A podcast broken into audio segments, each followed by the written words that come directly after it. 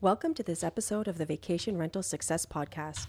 This episode is brought to you by the kind sponsorship from OwnerRez, providing a powerful and flexible system for managing vacation rental properties.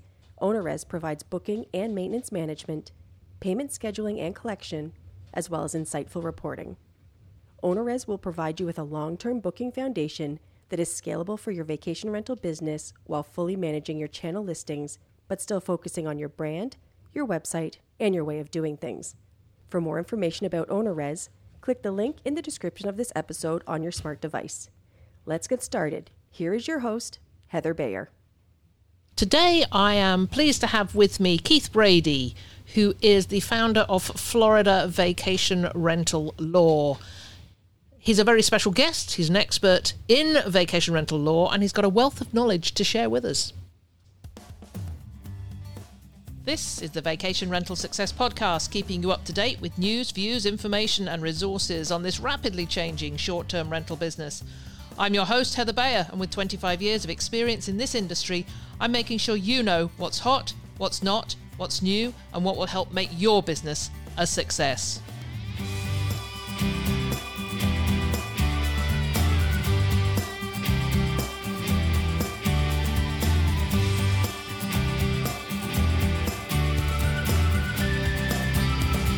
Well, hello and welcome to another episode of the Vacation Rental Success Podcast. This is your host, Heather Bayer, and as ever, I am super delighted to be back with you once again. Still in Gulf Shores, Alabama, but quite honestly, the clock is now ticking down to having to pack up and head back to Ontario. I'm quite looking forward to it actually. T- looking forward to getting back to my own studio at home, which is something we are going to be spending some time on when we get back and making it more of a studio. So if you watch the videos, no longer will you see me with the sink in the background and occasionally a microwave. We're actually creating a purpose built studio now, and I'm super excited about that. So, of course, when that appears in the videos, I will let you know. We are going to be posting all the podcasts, uh, all the videos onto YouTube over the next couple of months. Once we've finished doing all the transcriptions and getting some editing done. So, you know, if, if you prefer to watch me and watch our guests talk to each other, then you will be able to do so on YouTube. Um, we'll also be able to pull out some snippets from some of the best of the podcasts and the best of the videos and uh, share those with you. So there's a lot to come over the next few months. Uh, we're super excited about it. Lots of things happening. So yeah, I'm quite looking forward to heading home again. But here we are today, and today we have a very special guest who's an expert on vacation rental law. Don't sign off now. Don't switch off. This is not going to be a boring episode. This is something that we're going to have some fun with.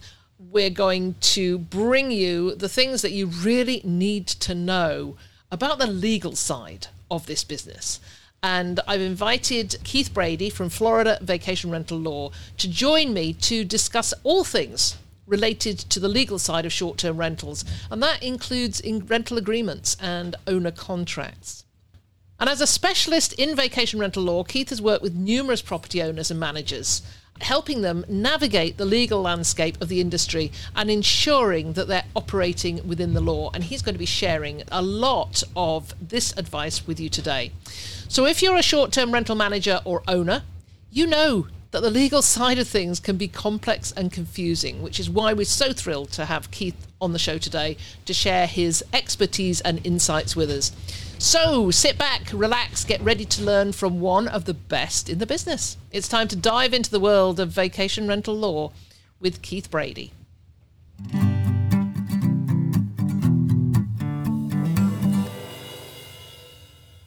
So I am delighted to have with me today Keith Brady from Florida Vacation Rental Law. I heard about Keith quite a while ago, actually, because his name comes up over and over again on Facebook groups where people are saying, you know, what do I do about a rental agreement or a management contract for owners or liability or compliance? And somebody will pop up and say, Keith Brady is the guy that you need to talk to. So I thought we must have Keith on the show, and here he is. Welcome, Keith. Thank you so much for joining us. Thank you for having me. Well, it's an absolute pleasure. So, obviously, Florida Vacation Rental Law, you're in Florida. Whereabouts? Well, I live in St. Pete and I practice statewide. Okay, okay, and that's something we're going to be talking about. That, and I think maybe as a caveat at the very beginning here, that uh, whatever we're talking about is really in general law terms rather than specifics because if you as our listeners have got any legal issues or you know you're, you're writing contracts or agreements then it is really important to go to somebody a lawyer in your own state. Do you agree? I do and i am prepared to provide information that is not Florida specific to better inform the listeners. Excellent. So, you're a specialist in vacation rental law, and with everybody that comes on the show, I always ask them, you know, what got you into this crazy business? So, what made you decide to go into the whole business of short term rentals or vacation rentals? Well, I have. Um, a friend, a colleague that I knew from outside of work named Lloyd. And he came to me one day about 10 or 15 years ago and said, Can you write a rental agreement and a management agreement for a vacation rental company of mine? And I said, Absolutely. And then I went to work to figure out how. And so Lloyd was my first client. And it was serendipitous. The next thing you know, he told a friend about it, and they told a friend. And about seven years ago, I made a decision that I will practice strictly in vacation rental law because there was such a need. Oh, there certainly is, and I think I think a lot of people go into this business without really thinking about the legal side of it and then it's only when it comes back to bite them that they that they realize that you know these are some of the things that should be ticked off the checklist at the absolute outset. So we're going to be going into some of these things. I mean, you've mentioned rental agreements. We're going to talk about those. We're going to talk about management contracts with owners, um, what people need to be aware of when they're publishing online listings, and things like compliance and some of those things that people ask on these Facebook groups, you know, about cam- having cameras outside and is it legal and can you record? So we're go- we're going to be talking about uh, a few of these things. So do not go away. This is something that everybody needs to listen to, and I know Keith is going to come up with some really interesting and useful information for you. So let's kick off, Keith. Then, why do we need to protect ourselves? You know, as owners, managers, operators why do we need to protect ourselves?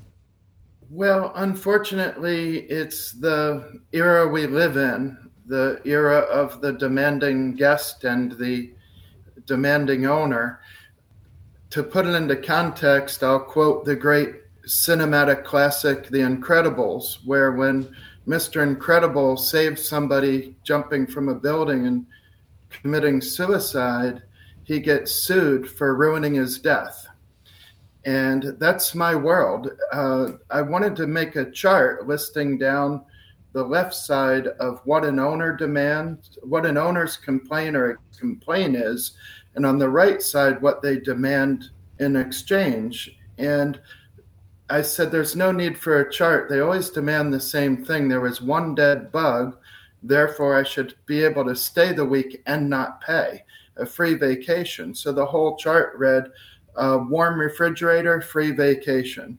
Cold pool, free vacation. Uh, it, it's heartbreaking because people treat us so unfairly. I know this. I've been in this business since the last since the last century. I love saying that. and and I remember when it was it was also different. You know, people put up with you know, let's say they were tolerant they were tolerant of things going wrong. And, you know, if, as you, you just mentioned, a fridge breaking down, the fridge is too warm. Usually the fridge is too warm because somebody's put too much stuff in it. and right and they've actually instigated it but you know in the days gone past you could say to them look you know this is what you have to do you've got to you've got to defrost it and take everything out and let it start all over again now you're absolutely right they want the moment that refrigerator doesn't cool down they want a free week so we're going to be talking about how owners can protect themselves. And I think probably it all starts with this rental agreement. Now, I know from being a property manager for 20 years that we always had a solid rental agreement in place because we did almost 100% direct bookings. You know, we dealt directly with the guests. There were no third parties, no Airbnb or VRBO. Right now of course most of it's online and i think people forget that it's it's still just as important to have something in place that tells guests what their responsibilities are as well as tells them what the owner's responsibilities are can you just talk about the importance of having a rental agreement yes and if i may heather i'd like to say there's a line of defense before the rental agreement and that's to decline to do business with about 2% of the people you meet. And the reason people don't do that is because they have the wrong standard. They say, well, I didn't have any proof they were bad, or the customer is always right. But if you Google Harvard Business Journal hunches, you can read a lovely 10 page article, or you can just go with what I say. Uh, here's what it, they 10 pages to say. I think the writers were paid by the hour. I think that's what happened. Um, they they say that if you go with your hunches, you can eliminate as much as half of your liability. Now, I did a casual study with my clients, and I say of all the times you had a charge back or a, a, another problem, what percentage of the time did you say, I knew it, I knew it with this guy? And I asked somebody yesterday, and they gave the most common answer 100% of the time. So now let's apply what we learned. When you've got a hunch about somebody, they're asking odd little questions, they just seem suspicious, or something you can't put your finger on, decline to do business with them. And I can't prove it, just a wild estimate, but I'll bet you you can get rid of half of your trouble. Now we'll look at the rental agreement to address the other half. Yeah, I'll just I'll just add to that that uh, you know as a long term property manager, I agree 100% with that. And this is what we used to tell our staff. You know, if you've got a, if you get, if you get that gut feeling, you call it a hunch. We call it the gut. You get that gut feeling that says something's right. not quite right. 100% of the time, go with the gut. It's a little bit difficult when uh, with with instant booking, of course. Right and we'll come on to that. But let's go into the rental agreement now. What's the most important things to have covered? The most important thing is an attorney's fee clause. And the reason why is when the amount in dispute is 500 or 5,000 or arguably more, it's impractical to use a lawsuit as leverage in negotiations. Notice I didn't say it's impractical to win a lawsuit. That that's never a good idea. Uh, I, I, mean, rarely, unless there's a hundred thousand. So we really have to learn how to negotiate settlements long before it gets mm-hmm. to that point. And it's very important to be able to tell a guest or an owner that I know that you know I would only win 500 or 2,000, but please see the attached highlighted agreement, you'll also have to pay for both your attorney and mine. Now, if you allow me a little leeway, Heather, I'll digress just a little further with that. You actually can't tell a guest or an that you're going to win a lawsuit or steam's going to come out of their ears with a whistling sound. You have to tell them that my attorney said I could win a lawsuit and this would happen, but I didn't reply to him or her because I just want to resolve it amicably. And now you get all the benefit of the threat, but none of the detriment. Mm-hmm. You get none of the blowback for threatening, but you get the benefit of the threat that I have an attorney. He said he could win. It's both more believable when you say you can win, and it's also less threatening. And it's not a moral issue to be nice, it's a strategic issue. And strategy wise, when you let them know you've dismissed that attorney's offer to represent you, you just want to resolve it amicably, you can get a good settlement because you have that attorney's fee clause. All you have to do is compromise and meet in the middle, generally. So, so when you say it's a, when you talk about an attorney's fee clause, what does that look like? Well, it's something you can do without an attorney. You can Google and look at sample attorney's fee clauses. They basically, there's no magic words. The mm-hmm. wording's not that important, but it basically says if the two parties to this agreement wind up in a legal action or a lawsuit or litigation, again, the exact words don't count, but if the two parties to this agreement wind up in a legal action, it's agreed that the losing party has to pay the winning, or we usually say prevailing, the prevailing party, reasonable attorney's fees. Okay, okay. So you can Google, you just have to Google that and you're going to come up with some text. I, I often uh, suggest to people who are looking about, uh, you know, what, what, what should I put in a rental agreement? And I'll make some suggestions and just say, just draft up your own based on lots of other people's and whatever you read online, and then take it to your attorney and get them to check it over. Yeah. Excellent. Yeah. One of my mentors, Roger Schaefer, always said creativity is overrated, that plagiarism is underappreciated.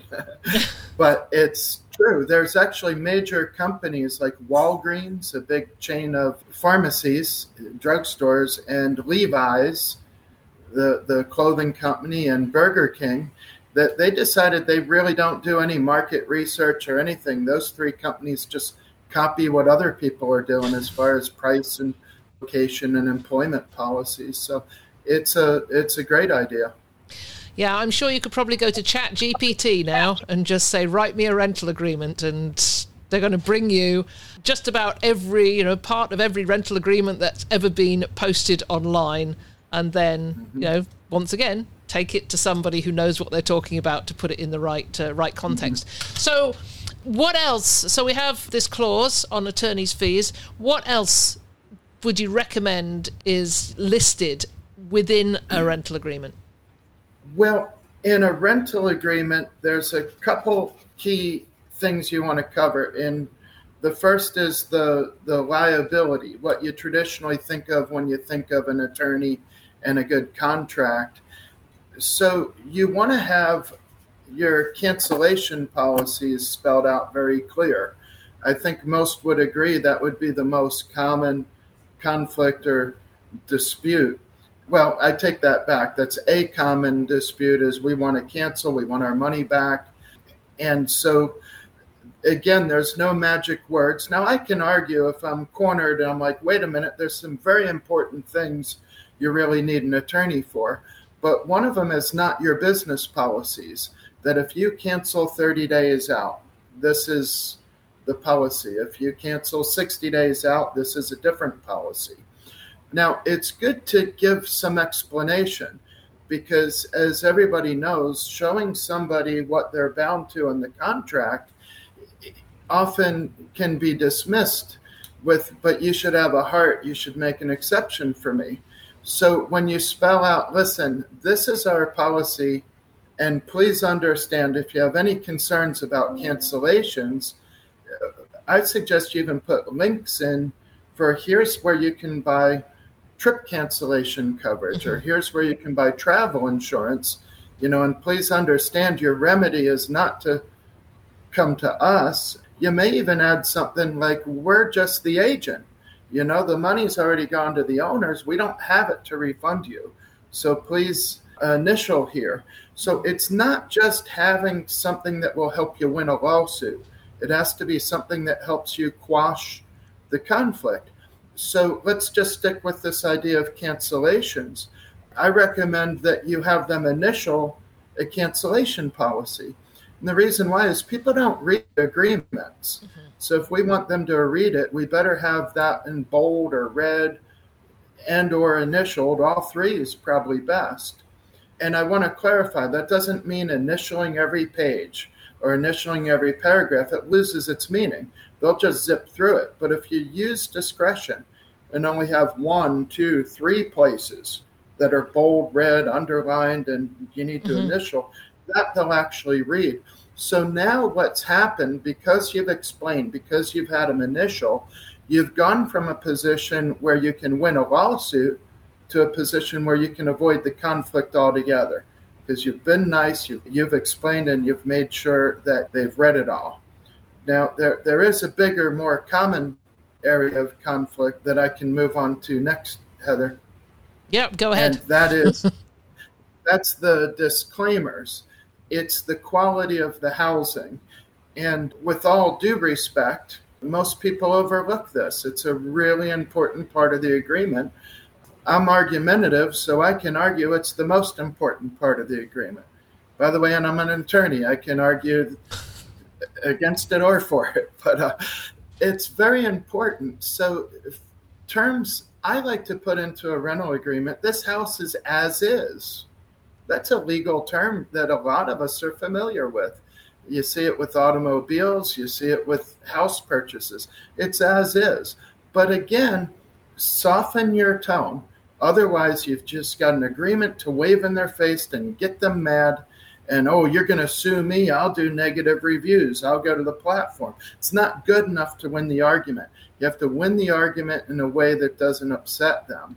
So we explain this is a vacation. You want to not be sarcastic, but to be clear, uh, let me be sarcastic. From the great film Back to the Future, where Michael J. Fox's head is knocked on, he's told, Hello, McFly, hello, McFly. Just state the obvious. You know, hello, McFly, this is a vacation rental home. There's going to be some wear and tear. It's not going to look exactly like the pictures. There might be some moved furniture, some changed furnitures. There might be a need for spot cleaning, in which case we'll provide it, but you don't get a free vacation. So just walk them through that we're working really hard here, guys, to provide great accommodations. Might not be exactly as it appears. I'll write a whole long list that, look, there might be a little trouble with the internet or with logging in, a couple dead bugs, or a cold pool, or a warm fridge. You know, the weather might be a little off. There might be construction nearby. Now, those are all ones for what it's worth that I literally put in my agreement, but you can use your own list.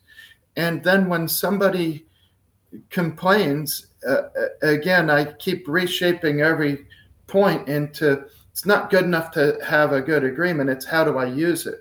The way you use it is you email them, you don't rub your nose in it, you show them the highlighted agreement, you let them know, please see the attached agreement. You know, if you want to address this as a dispute, but if you'd rather address it as a customer service issue, I'd be glad to help you. So, why is it important to have a heart, to have warmth, and have all these details as to how and why we won't refund you, and how and why we won't refund you uh, for cancellations, or as we're on to now with the quality issues? And then just let them know if you want to address it as a customer service issue, we'll help you all of that is because it greatly reduces their demands. They get off of their highly aggressive demands where they think they have rights to realizing they better come at you a little nicer. So, this sort of takes me to the whole issue of online rental guidelines. So most, you know, so many people are putting their properties on Airbnb, VRBO. They they don't have their own rental agreement. They are relying on what they put in the rental guidelines, and all that the guest is going to do is tick a box to say I have read these. And I do. I did this myself last week. I booked. I tried to book direct with a with a property um, in England for a for a vacation in May, but couldn't find them. So I went through Airbnb, and I ticked the box. You know, I've read the terms and conditions, or I've read the rental guidelines. Mm-hmm. I had not. How do you address this? Well, first of all, nobody reads those agreements. for anything. I certainly don't read agreements even at a real estate closing. It's too much. My father taught me that it's more important to review the people than to review the agreement. There's about people out there that don't honor their agreement, so it's irrelevant what it says. I want to see their reviews. I want to know who they are as a consumer. Now, the more important perspective is as the the host or the owner or the manager. There's a couple important legal technicalities. The first is that in the United States, at least, you're not allowed to use the term terms and conditions, or it's not enforceable. The reason is, is terms and conditions is a legal definition of the terms and conditions of the use of the website or the rules of the website. So they feel that the the government feels that you're hiding it if you mislabel it like that. So you have to call it rental terms or rental terms and conditions or something other than terms and conditions on its own. Now, the second thing is that if they click, then they've consented.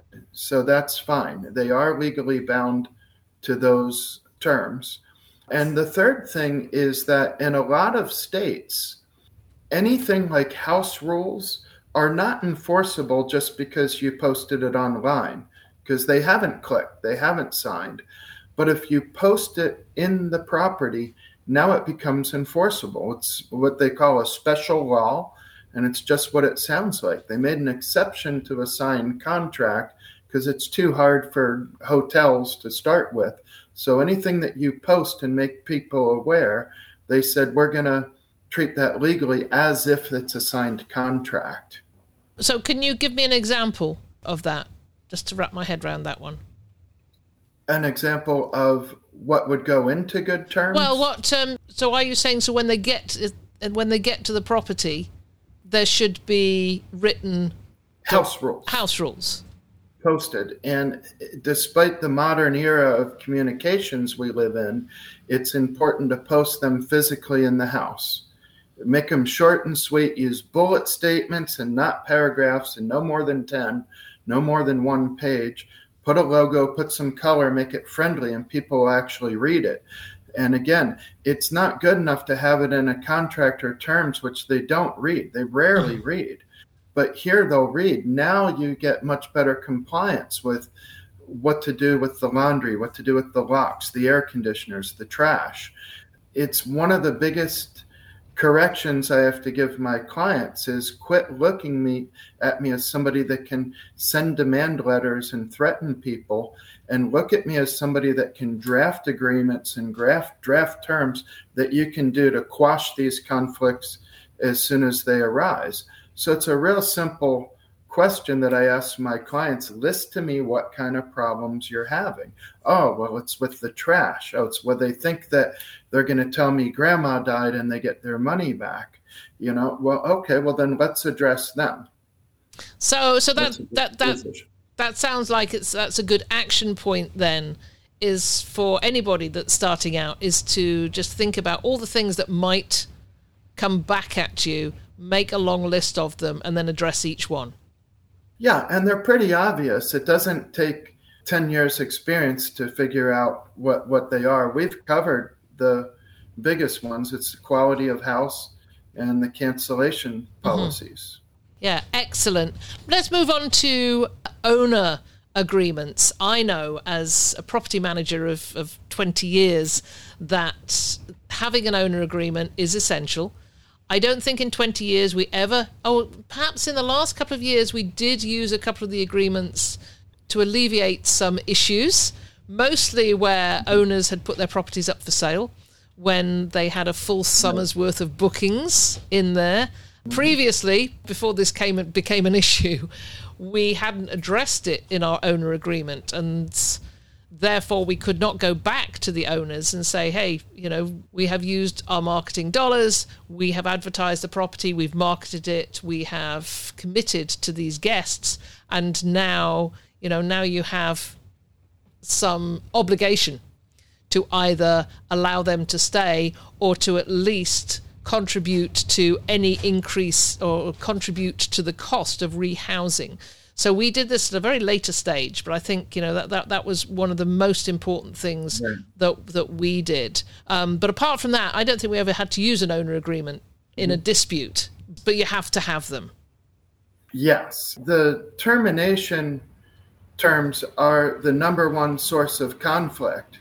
So it's very important to spell them out. Now, my suggested terms, now bear in mind, owners to a lesser degree sign without reading if they read something and want to change it, then it you accommodate them.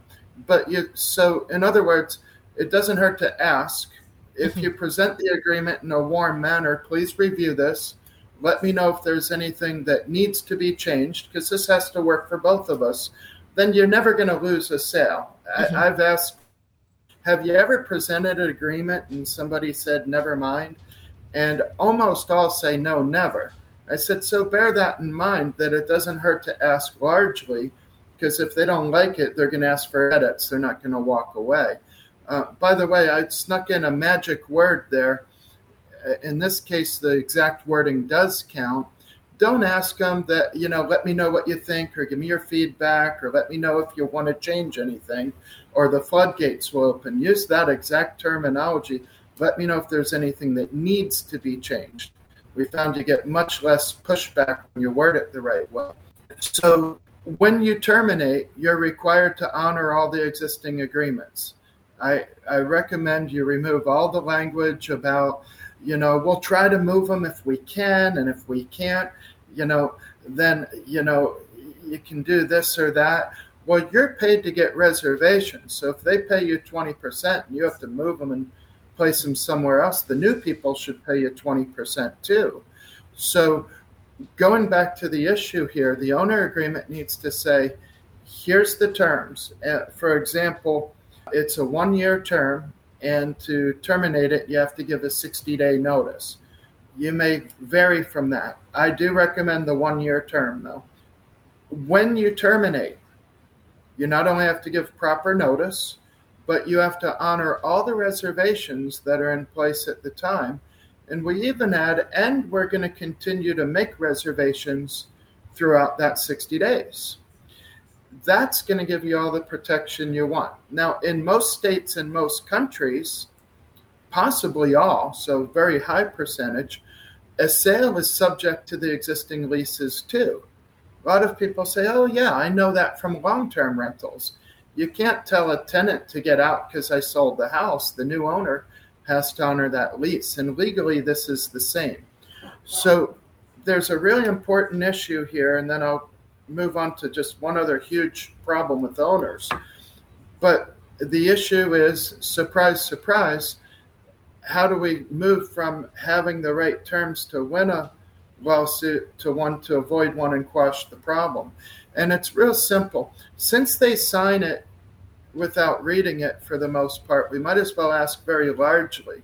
So we even add a couple buffers, like there's a thousand dollar startup fee, but it's waived. But then in the legal terms, which they never read, it says, and by the way, if you breach, that thousand dollar fee is reinstated. And so we put some other, you know, things, incentives, we'll call them. I'm being a little sarcastic, but a couple other terms, we never really enforce them. They're just for negotiating strength. So let me cut to the quick. You know, dear owner, please see the attached highlighted agreement. That's mantra. If you want to address this as a dispute, we are required by policy to send it to our attorney. But if you want to address it as a customer service issue, issue, pick up the phone. Note that I said pick up the phone don't plan on being the first person in world history to resolve a conflict by messaging. So have them pick up the phone, talk to them, and then you can commit it to writing or an email. And by the way, a casual unsigned email is a binding contract. So you let them know look, the agreement says you have to wait till the anniversary date to terminate. You've got to honor all the reservations in place. I put a thousand dollar waived fee back in place. But how about this? And I encourage my clients to give generously to say, listen, how about maybe I'll keep booking on the last 60 days, but just to fill in the gaps, I won't go past that last reservation. And or I will move what reservations I can, but I'll tell you right now, with Easter a few weeks out, I can't move that one, you know? Mm-hmm. So you work with them. You don't really reinstate a fee based on a legal technicality. You don't really just try to stick it to them. You work with them, but from a position of strength. It's very important you have to get them to agree first. If you want to address as a dispute, we go this route and I refer it to my attorney. You can talk to him or her. But if you want to address it as a customer service issue, we'll talk. Why? Because now they're not going to be making the same kind of demands. Now they understand that, yeah, I did look at that highlighted agreement and realized I don't have these rights. So now I see them as being very nice and very cooperative and they'll be agreeable. A little psych- psychological note if you tell them, admit that you have no legal rights. They won't. It's too much for the ego. But when you quietly let them do it on their own, you know, let me know if you want to address it that way with my attorney or a customer service issue with me. Now you haven't rubbed their nose in mm-hmm. it, so they can come to you, and it's very polite. It's very unstated that they admitted to themselves that they have no legal rights, and and that's how you resolve these these problems.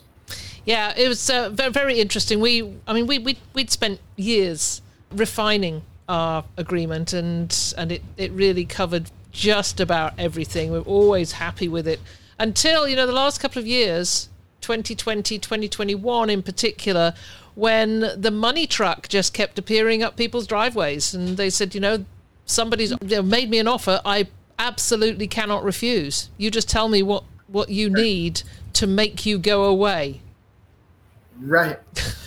and we're very reasonable. We have had people that they're getting a check for a half million dollars at closing, and we tell them all you have to do is pay me my uh, commissions I would have earned on the canceled bookings, plus some commissions I would have earned on future bookings. $15,000 would be a common number where people that are saying, woohoo, I'm rich they don't care about 15 grand, especially when mom just died and they're selling the house and mm-hmm. moving from the lower middle class to the upper middle class. They don't they don't care about 15 grand. Yeah, we, we, we ended up with, uh, I, I, think we, we said in our, our, our management agreement that, you know, if this happens, then you are liable to all commission plus yeah. additional costs. Yeah um, because we, we, we, had to relocate people. So we, you know, you will pay those additional costs, and that wasn't just the monetary costs between the price of one property and the price of the other, but also include the administration costs of uh, and and some something for our poor guys in the office who had to deal with upset guests. That was worth money too. Yeah. Uh, we have had a lot, meaning certainly this week included, of platform penalties. 25% minimum, but because we couldn't find anything, it's double. I've had double this week and even triple. That's why we no longer put in the agreements that you're merely responsible for the fees, mm-hmm. the commissions, because we say that you're responsible to honor the bookings because it gives us better negotiating strength. Then we'll see what we can move and accommodate them mm-hmm. as a customer service issue. The other thing that really bothers me is a lot of owners to try to build their negotiating strength will ask to see all of suddenly they want three years worth of invoices and records and they don't remember this or authorizing that. So we put in our agreement that if you ever want us to do any accounting for you administrative work it's $75 an hour. So that way when they want to you don't want to let me out of the agreement. You say I'd be breaching. Well, I think you you are, and my clients call me and say, "What should I do? Do I have to give them these records?" I say, "If you don't, you look so suspicious. So go do your 12 hours worth of work to dig up every invoice and every record and do it to them. But make sure you have in your agreement that." That's billed at a fair accounting rate of, I suggest, $75 an hour that is an excellent point. That's that's one I hadn't heard of, and thank you for that one. I can't believe how quickly time is moving on, and I've got a few more questions for you before we before we have to uh, to wrap this up. And there, there's some. Heather, Heather, despite the time, please allow me to add a really quick Sure. note on the owners' agreements. When you say that we're not responsible for anything, that's not enforceable. You actually have to do a good job. You can't contract away all your liability. Um, the only thing you can contract away is your attorney's fees that they have to indemnify you for losses that are their fault. It has to be their fault and then it can go actually i misspoke then it can go beyond attorney's fees you can't have undisclosed fees when people say well this cleaning fees or that it will be you know defined later or it, it doesn't work. And people have undisclosed fees. They don't have you have to put in your agreement we're marking everything up 20% you can't just mark it up and not disclose it. I'm done. Okay, now that that uh, once again super useful information. Uh, so I've just got a, a couple of questions because these have come from um, these have come from owners and managers, and uh, okay so one of them is about um, security and protection of properties. You know, people are installing technology to monitor noise, to monitor occupancy. They've got video camera surveillance. We used to speak to owners who wanted to put a camera on the back deck because they wanted to surveil people using the hot tub in case they damaged it. I had one owner who wanted a, a camera down by his waterfront because he didn't want accident to happen with somebody launching one of their canoes or kayaks and him to be blamed. So how does this all stand from a legal perspective? This whole surveillance and monitoring. it's a high risk area for owners and guests. The legal term is video voyeurism. It's the same law that stops you from ha- having a peephole in a women's dressing room. As awkward as it may be to hear, a lot of people disrobe and engage in some extremely private acts in a vacation home, even when they don't at home. They're in a wild drinking party, you only live once mindset. So you can't be filming people. The legal term is you can't film people whenever there's a reasonable expectation of privacy. So what that means is cameras are actually okay at a dock as long as you A disclose it in the rental agreement and B have a sign at the dock. A lot of my clients will use a little humor like smile you're on candid camera or just something with a little humor, but you want to let them know and you want to do it two places. But you cannot have cameras in the pool or jacuzzi area or even on the back lanai, despite the encouragement by some insurance companies. They want you to have it. But it can be a felony, meaning that you can literally go to prison for over a year. Now, if you accidentally film and view an underage topless girl, the penalty for that is over one year in prison. So you cannot mess around with this law. You want to make sure you have, you know, a ring doorbell or whatever brand you prefer, filming the front door outwards, and you can have the dock area and the side yards where the, you know, pool and AC equipment is, but not anywhere where there's an expectation of privacy. Now, let's add to that what you can the decibel meters. Decibel meters are allowed. They need to be disclosed in the rental agreement and they need to be disclosed in, with the sign in the house. And you can't record conversation, but you can, like Noise Aware is one of the brands. And I'm not plugging anybody, guys, I just whatever your favorite brand is. So as long as you disclose it, you can record the decibel levels only and not the actual recording. And then one other thing, and this is brand new, is that there's been some case law that when you're a licensed professional, then you can monitor the ring doorbell or the, the noise aware software or your favorite brand, but the owner can't. That it has to be done by the professional. Okay, so so what if what if it's the owner who's renting independently? They could Then he can. he can. So it's just one one- Yeah, but once you hire a professional, you have to hand the Right. that portion of the management to them. Okay. Okay. That, that that makes a lot of sense. Okay, I've got another question for you. We all owners, managers, hosts, whatever, deal with issues and complaints and there is always the question of if I don't handle it well or if I don't give them something, they're going to charge back. What can people do mm-hmm. to protect themselves from a chargeback? Not give a bully what they want, or your risk of chargeback increases.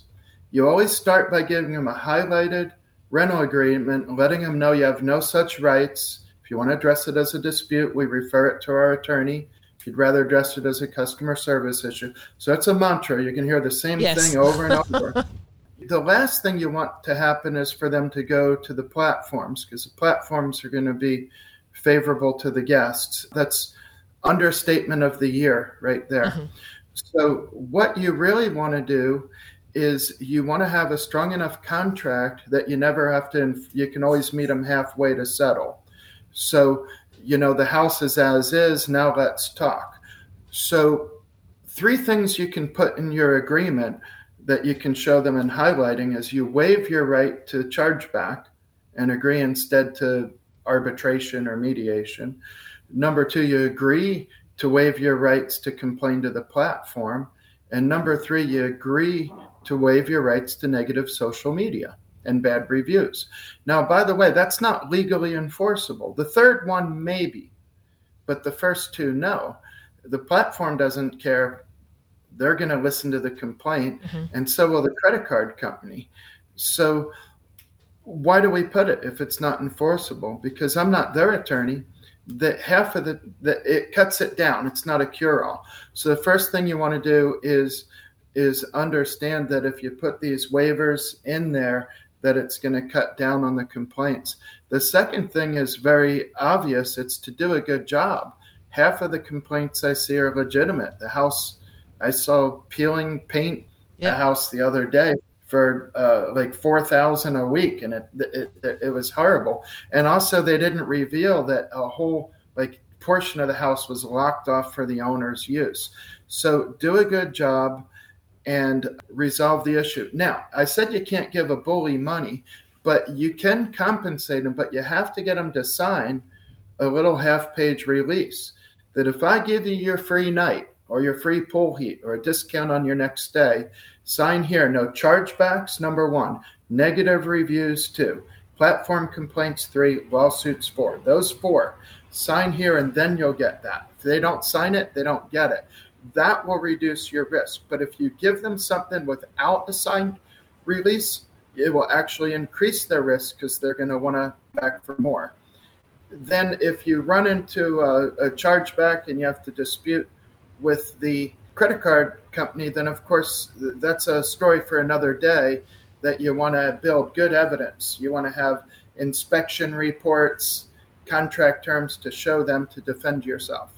That is all such fantastic information, Keith. And I'm I'm really thinking that I, I've got more questions here, but we are running out of time. So I think we, you know, with with your agreement, maybe we do a part two and we come back with some specific questions. Would you would you do that for us? Oh, I'd love to. Okay. I mean, this has been great. And I think what you shared so far is going to be so useful for everybody that is listening. Because there's, there's some other things that we haven't really, really dealt with. We were going to talk about compliance. There's things about, you know, service animals that I think we should should cover. You know, mm-hmm. ADA compliance is, is particularly important. But that's perhaps for another day. And oh. I'm, I'm pretty sure that those people who are listening to this are going to say, yes, yes, yes, yes, let's get Keith back and we'll do this again. Tell us a bit about what you do for owners and managers. What, what, you know, if they came to Keith Brady at Florida Vacation Rental Law, what can they expect from you?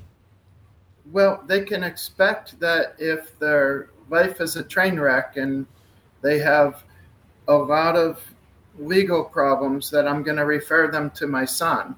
And I'm going to focus in on people that want to get it right and avoid the problems. So we do com- the main three things we do are compliance training, rental agreement training, and management agreement training. It's more than the agreement, it's the training on how to use the agreement. Exactly what we covered in today's podcast. I, and I think that that's something that people don't think about. You know, I've got a rental agreement, I've got a management agreement, and that's it. But how you actually use them is just vital. And and I hadn't really considered that. So I am I'm glad you've brought that up. So Keith's information will be in the show notes if you want to get in touch with him. Uh, you will find him at some of the Florida vacation rental events. I know you can go to uh, vacationrentalformula.com and see a list of the events, and I'm sure that does include the next. And I can't remember what uh, Den- Dennis Hanks is going to love me if I get this wrong. It's now Florida. I don't know what it is Alliance now. of Vacation Rentals. Florida or Alliance. FAVR, Florida Alliance of Vacation Rentals, and I'll put a link to that in the show notes as well. Keith, you've been an absolutely fantastic guest. Thank you so much for for joining me, clearing up a lot that uh, that that's been on my mind, and I know the mind of of many of our listeners. So we've really appreciated you sharing all this. Well, thank you, Heather.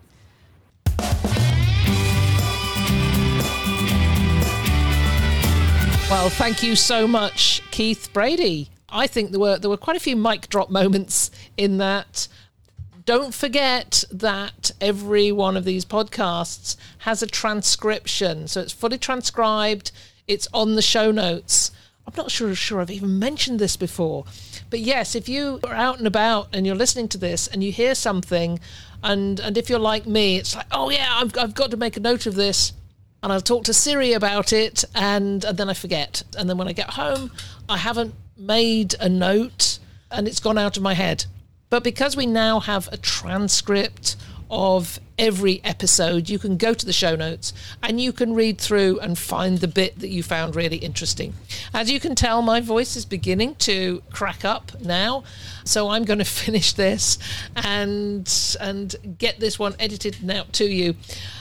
I will, of course, be with you again next week. Um, I've got some really great interviews coming up. I'm going to be talking to Jodie Bourne about Instagram. I'm talking to Bart Sobies in Australia about how we can use Chat GPT.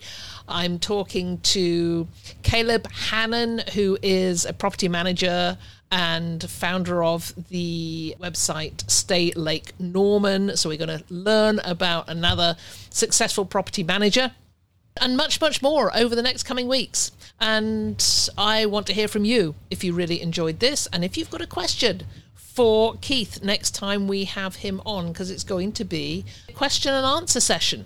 And I want the questions from you to ask of him. So I'll leave that with you. Thank you once again for joining me. Always a pleasure. See you again next week.